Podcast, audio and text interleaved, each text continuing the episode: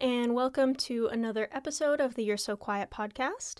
As always, I'm your host, Chelsea Brown. This week, we're going to be talking about what I've been consuming, and this episode will be especially good if you're looking for a good read as you go into the holiday season. Maybe you're home for the holidays and you just kind of want to read a good book. I feel ya. And I've clearly been doing the same thing. I also have some books that I flat out did not finish. I've been kind of uh kind of ruthless with my my book choices and if it doesn't grab me then it doesn't grab me and I'm over it. I just don't have the patience for it lately to be perfectly honest. So before I jump in, quick birthday recap. I turned 29, which still feels super weird, but I was able to do absolutely nothing on my birthday, which was awesome. It was exactly what I wanted to do. I did not want to clean. I did not want anyone asking me for anything. I didn't want to make appointments. I just wanted to be completely left alone unless you wanted to tell me how amazing I am and how much you love me. Like that's pretty much that's pretty much all I wanted. So I was absolutely able to do that. And I think it was funny that only a couple people that really know me were like, oh, yeah, I get it. That sounds like a great birthday for you.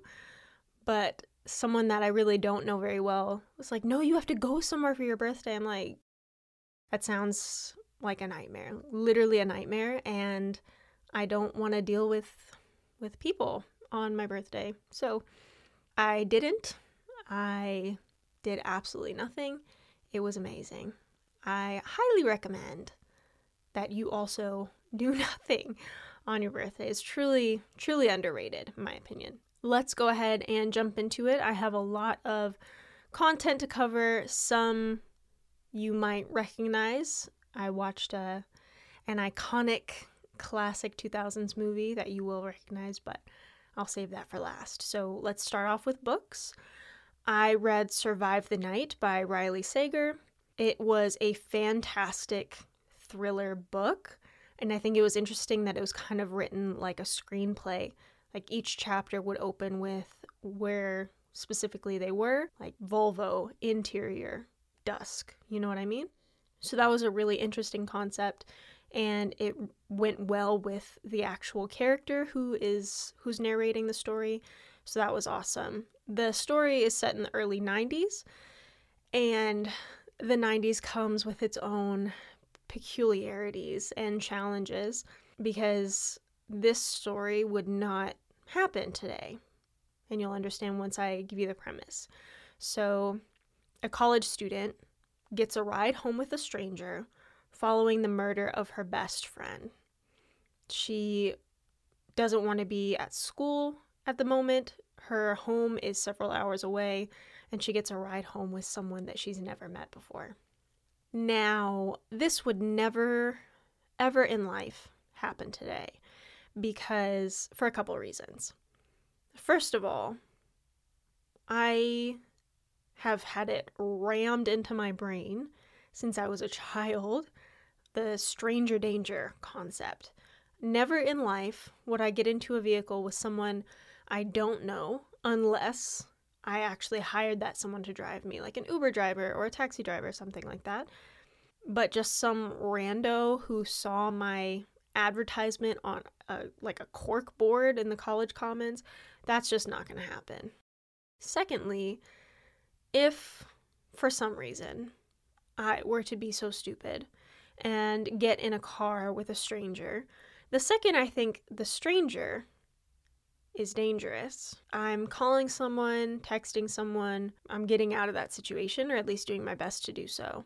During the book, the college student is kind of confined to very limited resources. So if they run into people at a rest stop, for example, she can try to convince them that she's in trouble. Or if she sees a payphone, she can try to pretend to call her boyfriend, you know? So I thought it was a really clever use of setting and one that you don't really see too much. Usually you see stories set in present day or maybe early 1900s, 1800s, but the 90s really isn't too common right now. So I really, really like the story. I thought it was a great example of character development and how mental health can affect someone's judgment and make them doubt themselves. So I thought that was a really, really good book. I listened to it on audiobook and I finished it in like two days. So, granted, I listened to all my audiobooks at 1.5 speed. I feel like any slower feels like they're talking extremely slow. And I don't know if that's because I myself talk really fast. I don't know. But I still finished the book in two days on audiobook, and that for me is really, really fast. So I highly recommend that one. That one is five stars for me all the way. I also finished The Lost Apothecary by Sarah Penner. If you do not recall, I talked about it a couple weeks ago, but it's set in both present day and the 1800s. The story revolves around an apothecary whose sole mission it was to protect women, whatever the cost. The present day character is a would be historian who is in London on what was supposed to be a trip for her and her husband, but she recently found out that he was cheating, so she just went by herself. The 1800s characters are the people associated with the apothecary. Now, sometimes with books with multiple narrators, in my opinion, and this is something that I also did in my most recent book that I just got back from my editor, it seems that the characters don't really have a life outside of the conflict. Now, in The Lost Apothecary, particularly the present day character, but also the the main 1800s character, they both have like their own lives, their own problems, all these other minor conflicts that would actually be happening to a real life person. And that for me made the characters far more believable, far more lifelike, and really contributed to just a really full story. I will also say that toward, I would say, the last quarter, it started to feel like it was going a little bit off the rails, but it was still believable. Like, I understand how we got there, but yeah, it just kind of kind of felt a little bit strange the last quarter of the book. However, if you're looking for a historical fiction type book, a feminist book, The Lost Apothecary is a great choice. And for me, I would say probably four out of five stars. I am currently reading two books, because you know I love to do books at the same time for no apparent reason. I'm reading The Shadows by Alex North. I love the concept. It's basically about lucid dreaming and the concept of seeing other people in your dreams. Throw in a murder and dark characters, and I am in. But I'm having a lot of trouble investing in this book. I'm listening to it on audiobook and I find myself just tuning it out, which does not bode well. As I said earlier, I'm being very, very ruthless with my time lately.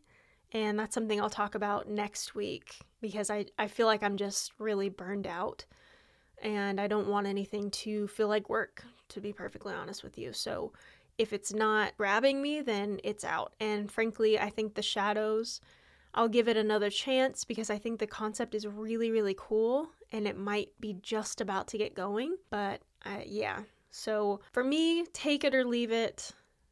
I picked it for two reasons. I follow the Book of the Month Instagram page. I actually don't have a subscription, but I do think it's interesting to see what books they pick every month. And the cover of The Shadows was very enticing to me. And sometimes I pick my books in the same way that I pick my wine. If the cover or the label is cool, then I will pick it. And I've I've gotten lucky sometimes. I am also reading Half Sick of Shadows by Laura Sebastian. And I'm just now seeing that little bit of irony in the titles. I'm half sick of The Shadows by Alex North, but Half Sick of Shadows by Laura Sebastian. It is a story about a seer in King Arthur's Camelot who is forced to know things she cannot reveal. Eventually, she has to decide if she's going to change destiny, and if so, how much. I just started on this one, but I am loving it so far. I love a good retelling story. There was one book called Cinder in a Lunar Chronicles series, I think it was called, and it's a retelling of, of fairy tales. Like 10 years ago, it was really, really popular to have retelling of fairy tales. I personally love that, to be quite honest with you. There's nothing better to me than kind of reimagining something I already know. I think it's surprising that I say that, and I'm really not a huge fan of like fan fiction, but I think sometimes that's also the quality of writing that you sometimes get on like Wattpad, for example. It's not not always the best. And now on to the books that I did not finish. Flat out just return them to the library. I cannot stress enough how much I love borrowing books from the library because I feel no pressure to finish reading it. I didn't pay for it. I am not beholden to it. I do not owe anyone anything. I just return it to the library and let the next poor soul in line read this terrible book. I'm not saying, okay, terrible in my opinion. Like, let's just be clear. I am a writer myself and I understand how hard it can be to hear that someone else doesn't like something that you created. But just remember if you're a writer, and something that I always try to remember is that writing is art and art is subjective. I personally, for example, do not understand the appeal of a Jackson Pollock painting, but they're very popular, very well known, very expensive, and a lot of people really like his work. So, to each their own, and for me, these two books that I'm going to talk about were a miss. So the first one is The Maidens by Alex Michaelides. It's set in Cambridge, in which there is a murder on a college campus. The story follows an obsessive therapist and the actual murderer. And to be clear, that's two people, two different people the therapist and the murderer, two different people. So multiple perspectives, which you know that I don't really mind, and I actually kind of like it sometimes but I really wanted to love this because I loved The Silent Patient by the same author. But this one was not doing it for me at all. It took so long to get into the story, and by the time the story was actually going, I didn't feel invested in any way when I found out that someone was murdered. And like not even like, oh, I wonder who did it. I literally did not care. Still don't care could not care less about who killed this person. So for me, that one was a big time miss. But if you did not like The Silent Patient, you might like The Maidens. But yeah, so for me, just wasn't the move. I also did not finish Malibu Rising by Taylor Jenkins Reid. It was supposed to be a high drama in a family setting set on the beaches of Malibu, but uh, I got 15% of the way through and 15, 1 5, and it was putting me to sleep, literally putting me to sleep. I would read it at night to fall asleep instead of like staying up as long as I could until my eyes would not stay open, which is it's just not not a good move. So as soon as that thing started literally putting me to sleep, second night in a row, I'm just like, okay, goodbye. I don't have time for this. I don't have energy for this. Uh, I'm out. I'm out. See you later. And that one went right back to the library too. I still have several books coming in on my waiting list. And maybe I said these before, but I will say them again. I am waiting on A Slow Fire Burning by Paula Hawkins. I'm waiting on The Last Thing He Told Me by Laura Dave and My Body by Emily Ratajkowski. And In My Dreams I Hold a Knife by Ashley Winstead. I have two more. The Inheritance of Orquídea Divina by Zoraida Cordova. And finally, The Seven Husbands of Evelyn Hugo by Taylor Jenkins Reid. Now, the last one is by the same author who wrote Malibu Rising. So I don't have super high hopes. However, Malibu Rising did not have a wait list at the library. You could borrow it immediately. And that's not always a bad thing, but I've been waiting on The Seven Husbands for I think I put in my request like 3 weeks ago and I'm still not expected to get it for another 6 weeks. So, I I do have have high hopes for that one and for the others and frankly if not, I I don't care. I love borrowing books from the library because I have zero zero commitment, zero pressure to finish it, and I highly recommend you do the same. My bank account is thanking me. And it's a service you pay for anyway. If you pay taxes, you pay for the library. So just use it. Now, as for TV, I am rewatching Witcher season 1. Season 2 comes out December 17th, so by the time this episode airs, the second season will be on Netflix. The Witcher follows the story of someone named Geralt of Rivia, a solitary monster hunter who struggles to find his place in a world where people often prove more wicked than monsters and beasts. So, if you're into fantasy stories, if you're into monster hunting stories, highly recommend. There is also three Witcher games, and Witcher 3 was fantastic. So, I, I really like the Witcher franchise. I tried to get into the books, but they are really, really dialogue driven. So for me, I need at least a little bit of like description and setting and all the other things outside of dialogue to really get into a story. And unfortunately, the, the books just did not have that. I don't know if it's like a translation issue. It is by a Polish author I'm not going to try to say his name because I think that would be that would be offensive to him and all of his family. So, I'm not going to do that. The author of The Witcher, his writing might have been translated such that it's just not giving that full description that he intended. I don't know. But for me, the book's kind of a miss. The Netflix series I liked, and I'm actually liking it more now that I'm rewatching it because I'm able to understand all the different timelines. It can be a little bit off putting at first, and I'm really excited for the second season. I am also slowly but surely watching the Sex and the City reboot. Now, I will absolutely give you spoilers ahead, so if you don't want spoilers for the first, literally just the first episode, because I've only watched two, then skip ahead a couple minutes because I'm I'm gonna vent about this for a second. So, the Sex and the City reboot is called "And Just Like That," and that's kind of like their tagline. At the end of the two episodes I've seen, it's like, "And just like that, something happened." Everyone came back for the series except for Samantha, and Samantha was my favorite character, but according to the internet, she was not invited, which I think is sucky. And even though she's not, she's never seen, never heard from, she is somehow still a character in the show. Like they're trying to make it out like there was this huge falling out and whatever. And that's just not Samantha's move. She's always been very friend driven, and no matter what happened between them, they always worked it out. So I I don't appreciate that they're trying to besmirch Samantha's character like that. But what really bothered me was the end of the first episode.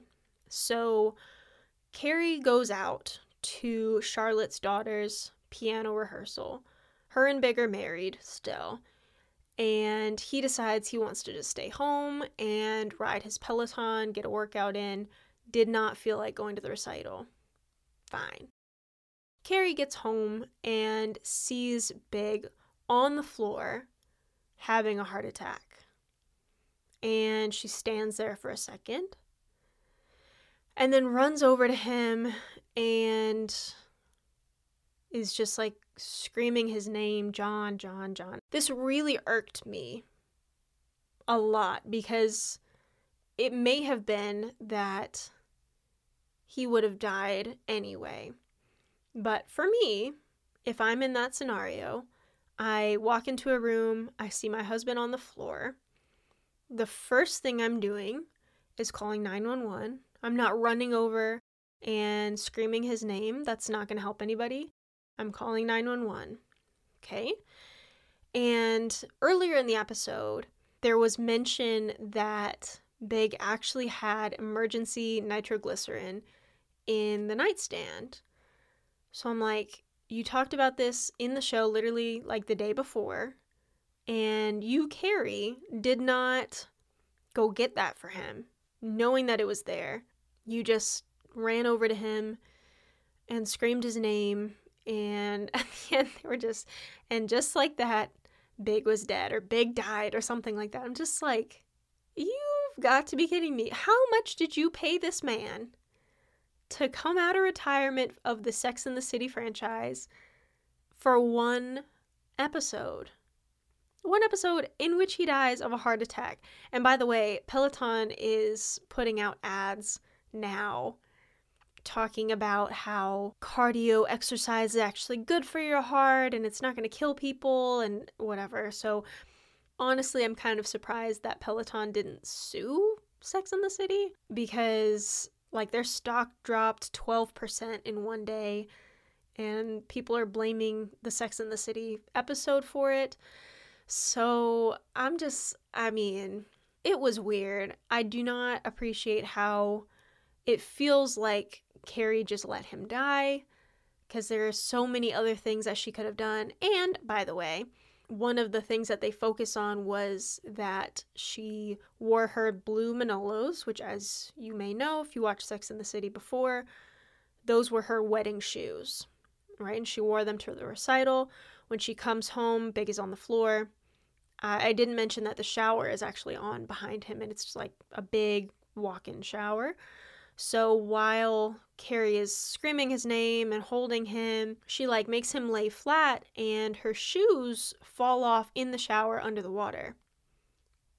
And I know this seems like really stupid, but Carrie loves her shoes more than anybody or anything. You know this to be true if you watched Sex in the City. She would never, even in this instance, have let her shoes go in the water. She would have kicked them off. So, okay. So to me, feels like there's a lot wrong with this episode. And maybe they were trying to say that finally Carrie had found someone who mattered to her more than her shoes. Fine. But if that's the case, can the girl pick up the phone that's she either has in her bag or she could have picked up Big's cell phone, which was right behind her. So, yeah. Um yeah, I have I have some problems. I am also curious to see just how the series goes because already they're kind of navigating like what it's like to be a white woman in current America and talking about race issues and talk like literally talking what it's like to talk about race issues and I we'll see how it goes. We'll see how it goes.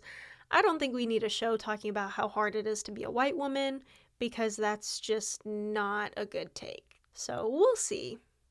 We'll see. The original Sex in the City was a little eh, dicey at times, also. But yeah, I, I don't know. I don't know. I'm a I'm a big Sex in the City fan, so I hope that this turns out well. And there's really only one way to find out. So Moving on, finally, if you skipped ahead, this is your sign to stop skipping because I'm done talking about Sex in the City. The last thing I want to talk to you about is the only movie I watched this last couple weeks. We were, I don't remember what my husband and I were watching, probably some trash TV show. And they made a Mean Girls reference, and he like didn't laugh at it. I'm just like, You've seen Mean Girls, right? And he said no. So naturally, we watched Mean Girls right after. Still iconic. However, uh did not age well in some in some categories. Uh they use the R word a lot and the N word. Clearly this is an early 2000s movie. I, I do think it's still iconic. I think it's still funny, but I do think that it also aged very poorly.